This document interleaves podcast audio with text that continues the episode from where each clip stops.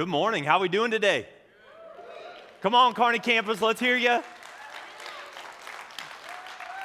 Welcome to everybody watching with us online. Thanks for connecting to hear God's word today. I also want to give a special shout out to the Ogallala campus, Pastor Wes and Kim. We love you guys. I hear from Pastor Wes on a weekly basis all the amazing things that God is doing out in Ogallala and Keith County, and so we celebrate that. We're glad that we're one church in multiple locations today.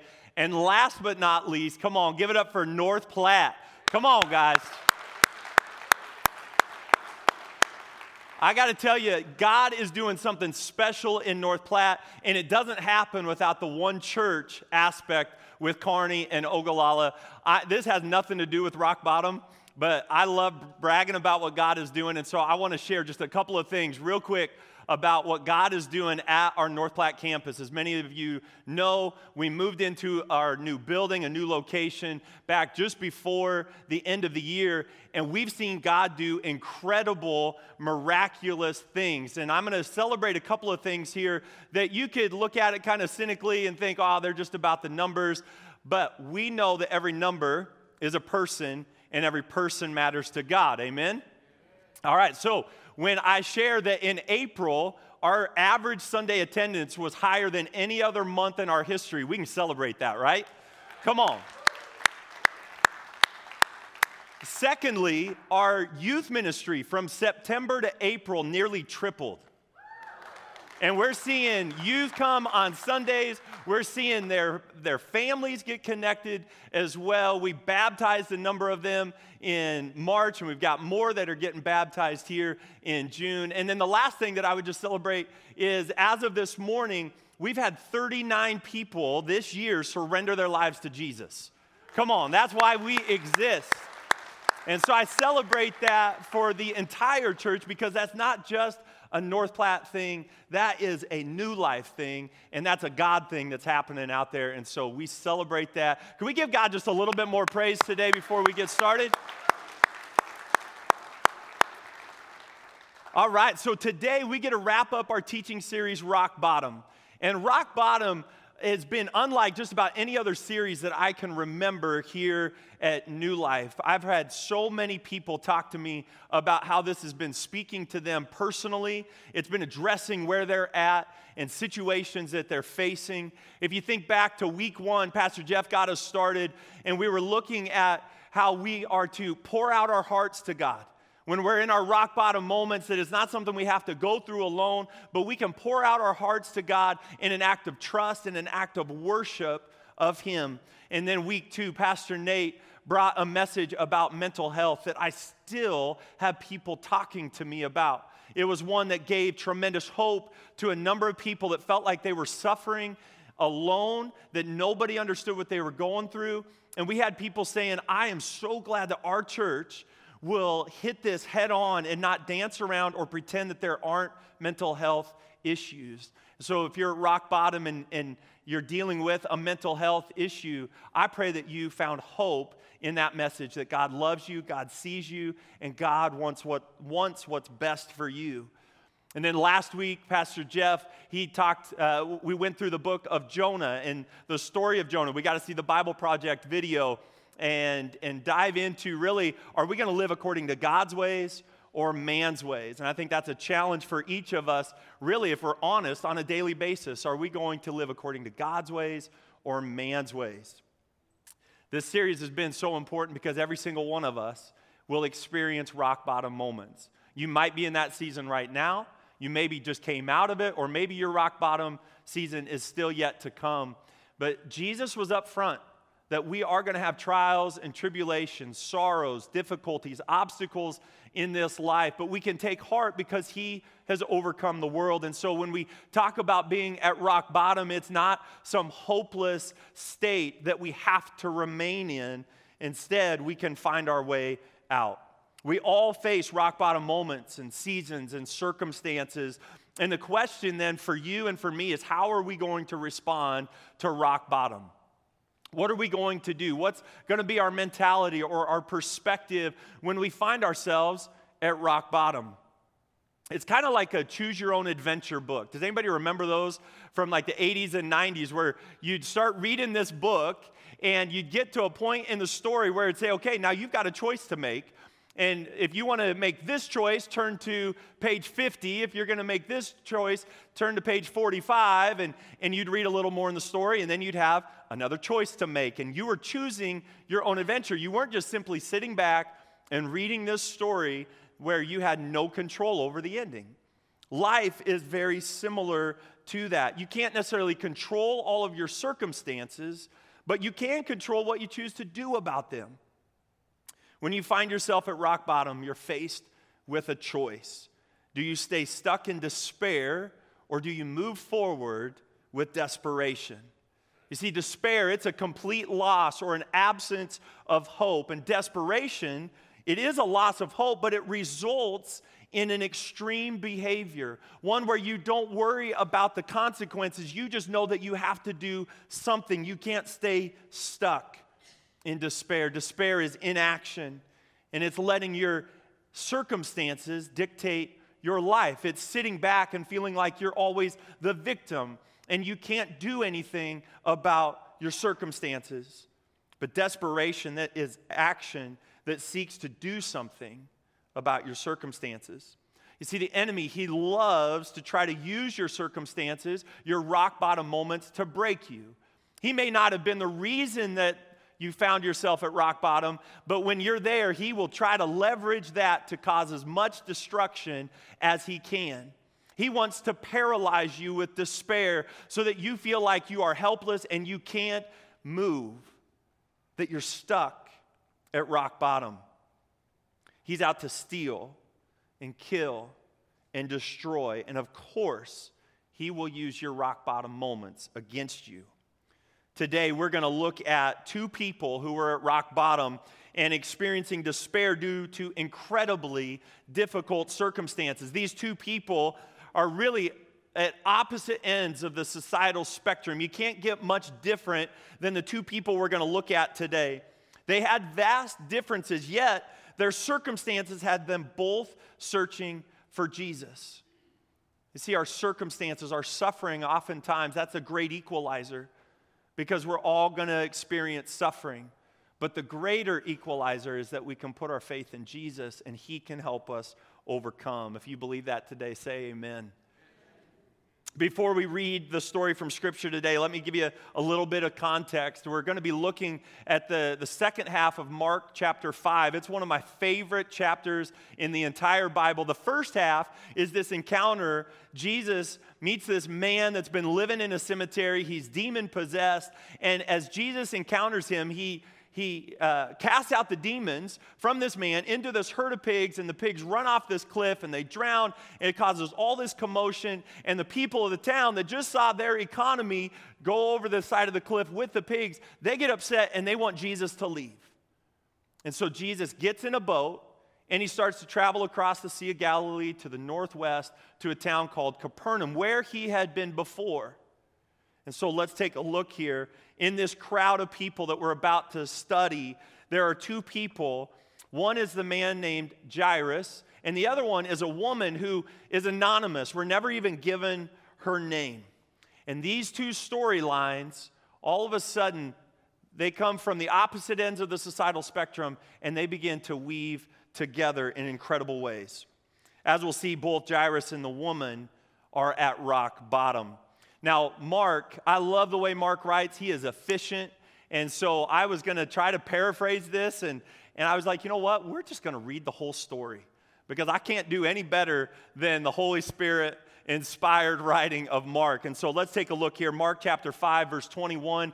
If you've read this before, if you've heard this before, then I encourage you to lean in, listen closely, and ask God, God, reveal something new to me today that maybe I've never learned or understood about you before when I've read this. If this is your first time reading or hearing this story, then buckle up. It's a good one. All right, here we go. Mark chapter 5, verse 21. Jesus got into the boat again and went back to the other side of the lake where a large crowd gathered around him on the shore. Now, pause for just a second. Uh, if you're like me, it helps to kind of picture these things. I don't know if this is 100% biblically accurate, But when they say, when, when Mark says that there was this large crowd gathering around him, I picture like the crowds that would follow the Beatles around. And when they would get off a plane or they'd be walking into a venue and the, you know, the girls are just screaming hysterically, they're so excited. Picture that, okay? It's chaos. There's a large crowd gathering around Jesus when he's on the shore. Then a leader of the local synagogue, whose name was Jairus, arrived. When he saw Jesus, he fell at his feet pleading fervently with him. My little daughter is dying, he said. Please come and lay your hands on her, heal her so she can live. Jesus went with him, and all the people followed, crowding around him. A woman in the crowd had suffered for 12 years with constant bleeding. She had suffered a great deal from many doctors, and over the years, she had spent everything she had to pay them, but she had gotten no better. In fact, she had gotten worse. She had heard about Jesus, so she came up behind him through the crowd and touched his robe, for she thought to herself, if I can just touch his robe, I will be healed. Immediately, the bleeding stopped, and she could feel in her body that she had been healed of her terrible condition. Jesus realized at once that healing power had gone out from him. So he turned around in the crowd and asked, Who touched my robe? His disciples said to him, Look at this crowd pressing around you. How can you ask, Who touched me? But he kept on looking around to see who had done it. Then the frightened woman trembled, trembling at the realization of what had happened to her, came and fell to her knees in front of him and told him what she had done. And he said to her, Daughter, your faith has made you well. Go in peace. Your suffering is over. While he was still speaking to her, messengers arrived from the home of Jairus, the leader of the synagogue. They told him, Your daughter is dead. There's no use troubling the teacher now. But Jesus overheard them and said to Jairus, Don't be afraid, just have faith. Say those last three words just have faith. Then Jesus stopped the crowd and wouldn't let anyone go with him except Peter, James, and John, the brother of James. When they came to the home of the synagogue leader, Jairus, Jesus saw much commotion and weeping and wailing. He went inside and asked, Why all this commotion and weeping? The, the child isn't dead, she's only asleep. The crowd laughed at him, but he made them all leave, and he took the girl's father, Jairus, and mother, and his three disciples into the room where the girl was lying. Holding her hand, he said to her, Talitha cum, which means, little girl, get up.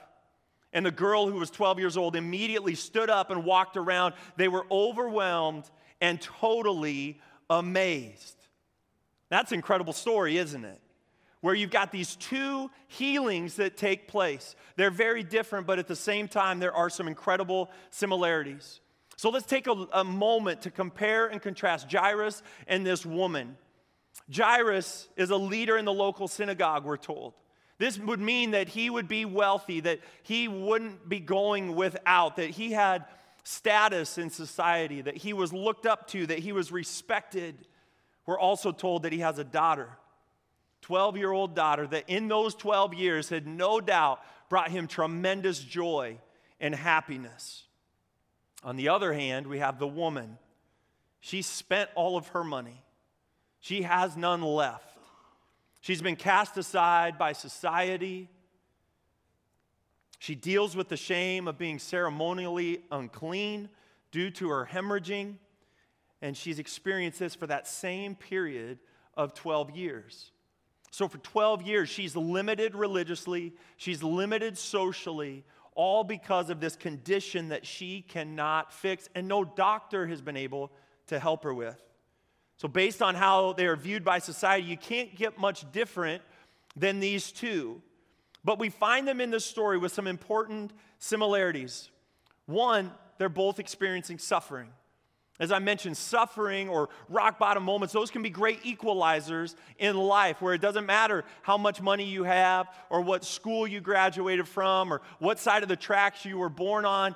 Suffering is something we all experience and so it's a great equalizer.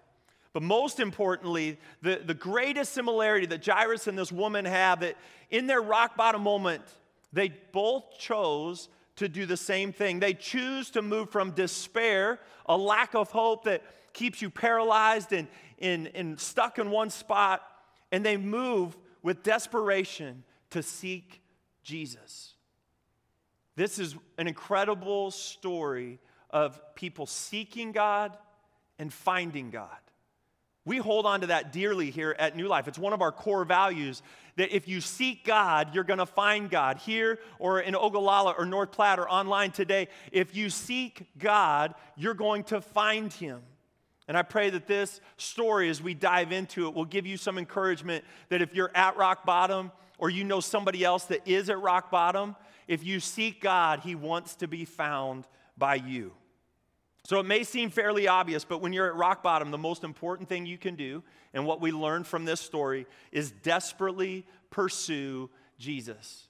Say that with me desperately pursue Jesus. That's what we see both of these individuals do. Both Jairus and the woman desperately pursue Jesus. Let's take a look again at what happens with Jairus in verse 22.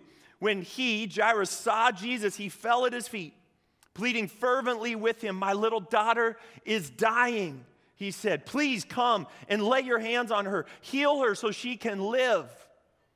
Now, as a leader in the local synagogue, Jairus undoubtedly had peers that were a part of the group that were after Jesus. They felt threatened by Jesus and they wanted to arrest Jesus. They wanted to crucify Jesus. And at this moment, Jairus is saying, I don't care what my peers think. I am desperate. The only thing I care about is getting Jesus close to my daughter because I believe he is the only hope of healing. Now, I caution you to not always do what I'm about to talk about, but sometimes it can help the Bible come alive. And what I'm talking about is inserting you into the shoes of the people that we're reading about. All right? So, I also have a daughter. Her name is Zion. We've got a picture of her. She is the most beautiful girl in the world. Can I get an amen? amen?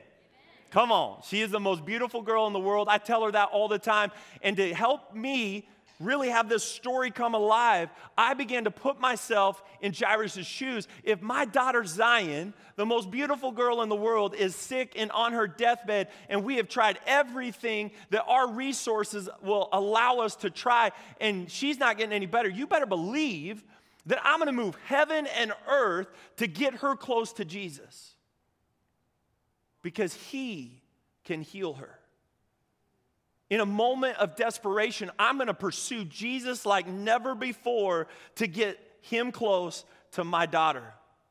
And the question that I have for each one of us today is when was the last time you desperately pursued Jesus? When was the last time you felt like you needed to move heaven and earth to get close to Jesus? It's somewhat easy to do that when you're at rock bottom, when you feel like you have no hope. But I'm gonna, I'm gonna tell you today that we need to do this. We need to make this a lifestyle no matter what's going on in our life. Maybe you aren't at rock bottom, but if you desperately pursue Jesus, guess what's gonna happen when you are at rock bottom? You're already close to Jesus. And that's gonna be a blessing and a benefit and a source of hope for you as you face your rock bottom. If you're at rock bottom, there has to come a point in your faith where you don't care who does or doesn't see you as you cry out to Jesus. Just as Jairus, he didn't care what his peers thought, he knew he had to get close to Jesus. Today, as we respond after this message in worship, I pray that you would just lift your voice and that you would passionately worship Jesus regardless of who might see you. You can take an opportunity and, and make your chair an altar where you just sit down and you passionately, desperately pursue Jesus because he wants to meet with you today. Will you desperately pursue him? Pride will give way to humility, and you will full on pursue Jesus when you don't care what anybody else thinks. I'm reminded of a time, it was about six and a half years ago. My friend Jason at the North Platte campus, he went forward at a response moment and he, he prayed and he desperately pursued Jesus for the first time in his life. And he told me afterwards, he said, You know what, that was the first time I'd ever done it. And I'd always wanted to. I'd always wanted to pursue Jesus, but I was so worried about what everybody else would think. If that's you today, I want you to know that you're in a place where people will celebrate you pursuing Jesus. They're not going to judge you. But he came to me and he just said, You know what? I came to a point where I didn't care what anybody else thought, I only cared what Jesus thought. And he desperately pursued Jesus, and he had an incredible encounter with him.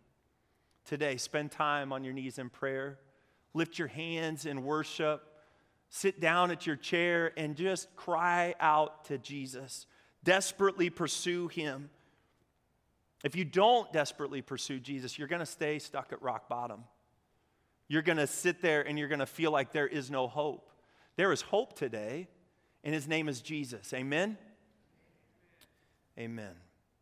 If you're at rock bottom and, and you don't want to stay there, you don't want to stay stuck, start by desperately pursuing Jesus and then move on to the second thing that we see in this story, and that is desperately cling to faith desperately cling to faith. You might think this would be obvious, but it's worth repeating that when we're at rock bottom and we may not have anything else to cling to, we must desperately cling to faith. In this story of Jairus and the woman, Jesus actually only speaks five times. That's at least all that Mark recorded. He speaks five times, and two of those times that he speaks up in this story, two of those times center around faith and he's calling out faith. He's encouraging faith. This is how Jesus' interaction with the woman ends. Mark chapter 5, verse 34. Jesus said to her, Daughter, your faith, say faith, your faith has made you well. Go in peace, your suffering is over. Now, Jesus, he could have easily let her just anonymously drift from the crowd, physically healed, and to go on and to live her life different than before she'd encountered him. He had this crowd around him and he had to get to this home to, to save the, Jairus' daughter. But instead, Jesus stops and he calls her out. Not to embarrass her, but he looks her in the eye and what's he call her? He calls her daughter. Jesus brings emotional healing in this moment, not just physical healing. Remember, she'd been outcast. She'd been told that you're not good enough. You're ceremonially unclean, so you have to stay away. You, you're not good enough for God. You're not good enough to be around other people. And so she didn't just need physical healing in this moment, but he calls her daughter. And he gives her dignity, and he gives her honor, and he gives her respect. And he says, Daughter, your faith has made you well. He looks her in the eye, and not only does she walk away physically healed, but she experiences emotional healing and spiritual healing. I love this about Jesus that he gave the woman way more than what she asked for. So when the scripture says that God will give us immeasurably more than what we could ever ask or dream or imagine, this is a practical example. This woman came just needing healing physically, and she walks away with so much more. And can you imagine the, the testimony then that she would walk around and tell for the rest of her life? How many people would have been intrigued to come and, and pursue Jesus themselves because they had heard her? How many people are pursuing Jesus because you've shared what he's done in your life? G, excuse me, Jairus also had to desperately cling to faith. It wasn't just the woman, but Jairus did too. While Jesus is talking with the woman, the messenger arrives and tells Jairus that his daughter has, in fact, passed away and he doesn't need to bother Jesus anymore. But it's in that moment that Jesus, one of those five times, he speaks up and he calls out faith. He encourages faith in Jairus. He says, Don't be afraid, just have faith. While we're at rock bottom, desperately clinging to faith, there are going to be obstacles that we have to overcome. In this moment, Jesus knew that Jairus was dealing with fear, he was dealing with doubt, he was feeling with disappointment, and Jesus calls that out, and then he just says, Have faith. You don't have to be afraid. Focus more on the faith than you are on those emotions that you're experiencing right now. Today, if you're at rock bottom and you feel hopeless, Jesus is wanting you to know that He sees you, He understands what you're going through, and He wants you to have what? Faith. Don't be afraid, have faith. Don't be anxious, have faith. Don't be angry, have faith. Don't be insert whatever it is you're feeling, and instead have faith. That's what Jesus is leading us to and teaching us. Really, because faith in Jesus, it's an X factor in our rock bottom moments. It's faith in Jesus that can change everything. When you're at rock bottom, there will be circumstances that are beyond your control. And so, because it's out of your control, you can feel like there's nothing that you can do. And Jesus is saying, No, there is something you can do. There's the most important thing you can do, and that's to have faith. That's to have faith. There was a time in my life where I faced a, a challenging situation, a rock bottom moment, if you will. It followed one of the mountaintop moments immediately, one of the mountaintop moments in my life. I'm talking about the birth of my wife Tiffany and I, our oldest child, Milo.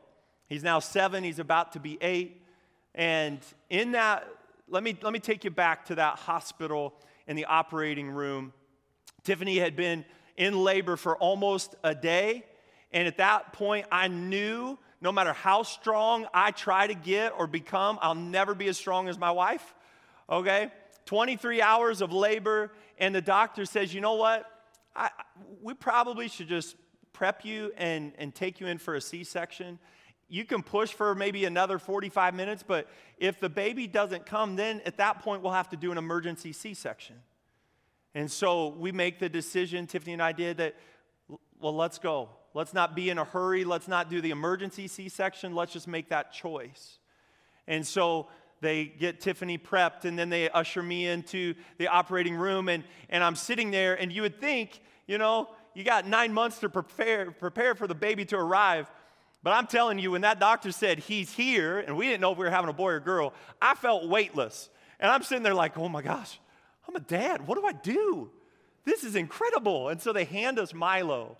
And, and Tiff is laying there, and I'm able to show her Milo. And then they said, okay, we're going to finish this procedure. Why don't you go over to this, this room and wait for her? And then when the procedure's done, we'll take you both to the recovery room. And so I take Milo with me, and I'm sitting in this room with two nurses, and we're literally like 30 second walk away from the operating room. And they said it'll just be a few minutes. And so minutes after minutes after minutes pass, and I'm sitting there and I'm like, I thought they'd be done by now, you know? And time passed pretty quickly because I'm sitting there looking at my first child, which is pretty cool. But then I just look at one of the nurses and I just said, Hey, would one of you mind checking to see uh, if everything's okay? Because they, they said it would be done by now. And they said, Oh, yeah, no problem. It has been a little while. We'll go check. And so one of them takes off down the hall. And like I said, it's like a 30 second walk down the hall. And so I'm thinking, okay, maybe a, a, minute and a half, two minutes, and she'll be back and she'll give us an update on what's going on. And unbeknownst to me, she got sent on uh, an errand. And so she had to go run and do a few things, and she didn't make it back for like 10 or 15 minutes. And I'm sitting there the whole time, like, what in the world is going on? And when she came back, she said, I'm really sorry. They asked me, they need me to go do some stuff. Um, it, it's taken your wife uh, er, it's taken them a while to, to finish up the C section because they can't get your wife to stop bleeding. And, and they're, they're giving her units of blood, and they're, they just run into some complications. And at that moment, I'm sitting there, I'm like, okay, I, I can't do anything about this. I'm helpless. I, I'm not a doctor, I'm not a nurse. I can't physically do anything to help Tiffany. And so I just I talked to the nurses and I said, well, both of our moms are here and one of Tiffany's sisters is here. They've been waiting and I'm sure they're concerned. So can I go? Can I take the baby and can we go and, and at least show them? And so we actually took the baby. We took Milo to the, the ICU nursery and then I went to this waiting room where I just broke down. And I just said, guys, we need to pray because there's nothing that you and I can do besides that. And we know that Jesus loves Tiffany more than I do. And so, in this moment where we have no control, the one thing that we can control is we can cling to Jesus and we can believe in faith that He's going to heal Tiffany. And so, it was quite some time later. Tiffany gets wheeled into the ICU room. I come in and I'm talking with the doctor, and I said, Doctor, thank you, first of all, but then I know Tiffany had told me that those first couple hours are important for the baby and the mom to be able to bond, and, and we're well beyond that. You know, is, is it going to be okay? I'm first time dad, you know. And so I'm asking, and the doctor looks at me and she said, Yeah, at least she's here. And in that moment, I knew that Jesus had come through. Because even the doctor was saying there was a chance that we would lose her, but we didn't.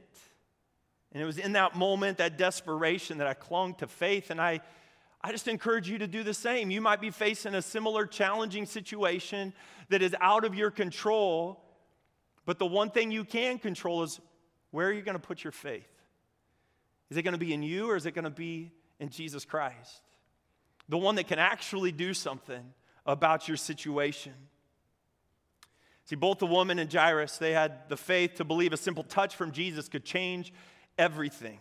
And no matter what their circumstances tried to make them believe, their faith told them to keep going, keep believing, keep trusting Jesus. And before we get out of here today, there's one more crucial behavior that we, we see in this story that's a good thing for us to pay attention to, to and that would be this desperately endure delays. What does that mean? Desperately endure delays. I know immediately that that kind of might be somewhat of an oxymoron, um, but here's the deal. When we when we face delays in our rock bottom moments we can just think oh we're stuck and we can let despair creep in and we can feel like there's nothing that we can do. But it's in those moments that we can endure and we can continue to press on and we can continue to rely upon jesus. See, while the healing happened in a moment for the woman, Jairus desperately endures delays along the way to his daughter's healing. He's by uh, Jesus' side when he gets stopped by the woman. And I'm just, I think, being human, if you insert yourself into Jairus' shoes, he's got to be thinking, I'm sorry, woman. I don't care. I, I don't want to I don't want to sound mean, but I don't care about your situation because my daughter is dying. I've got to get Jesus to her side. He experiences a delay.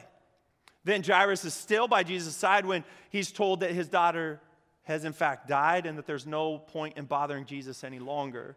When Jesus takes that moment to affirm her and look her in the eyes, he had to have been thinking, Jesus, can't we hurry up? Jairus continues then by Jesus' side as they approach the home and find the, the customary mourners that had gathered to weep and to wail and to mark her death.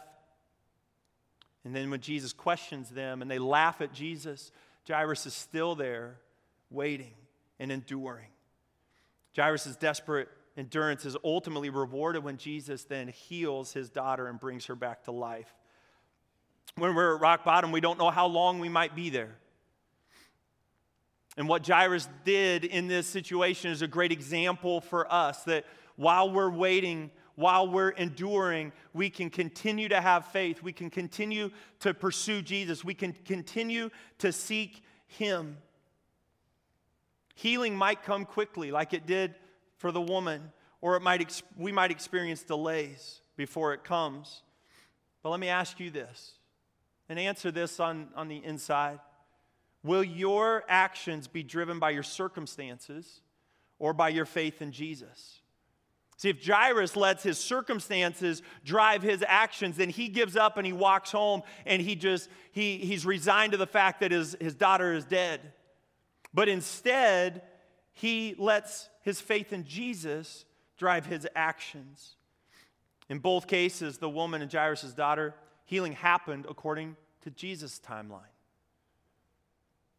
desperately pursue Jesus, desperately cling to Him in faith, and desperately endure whatever delays may come your way.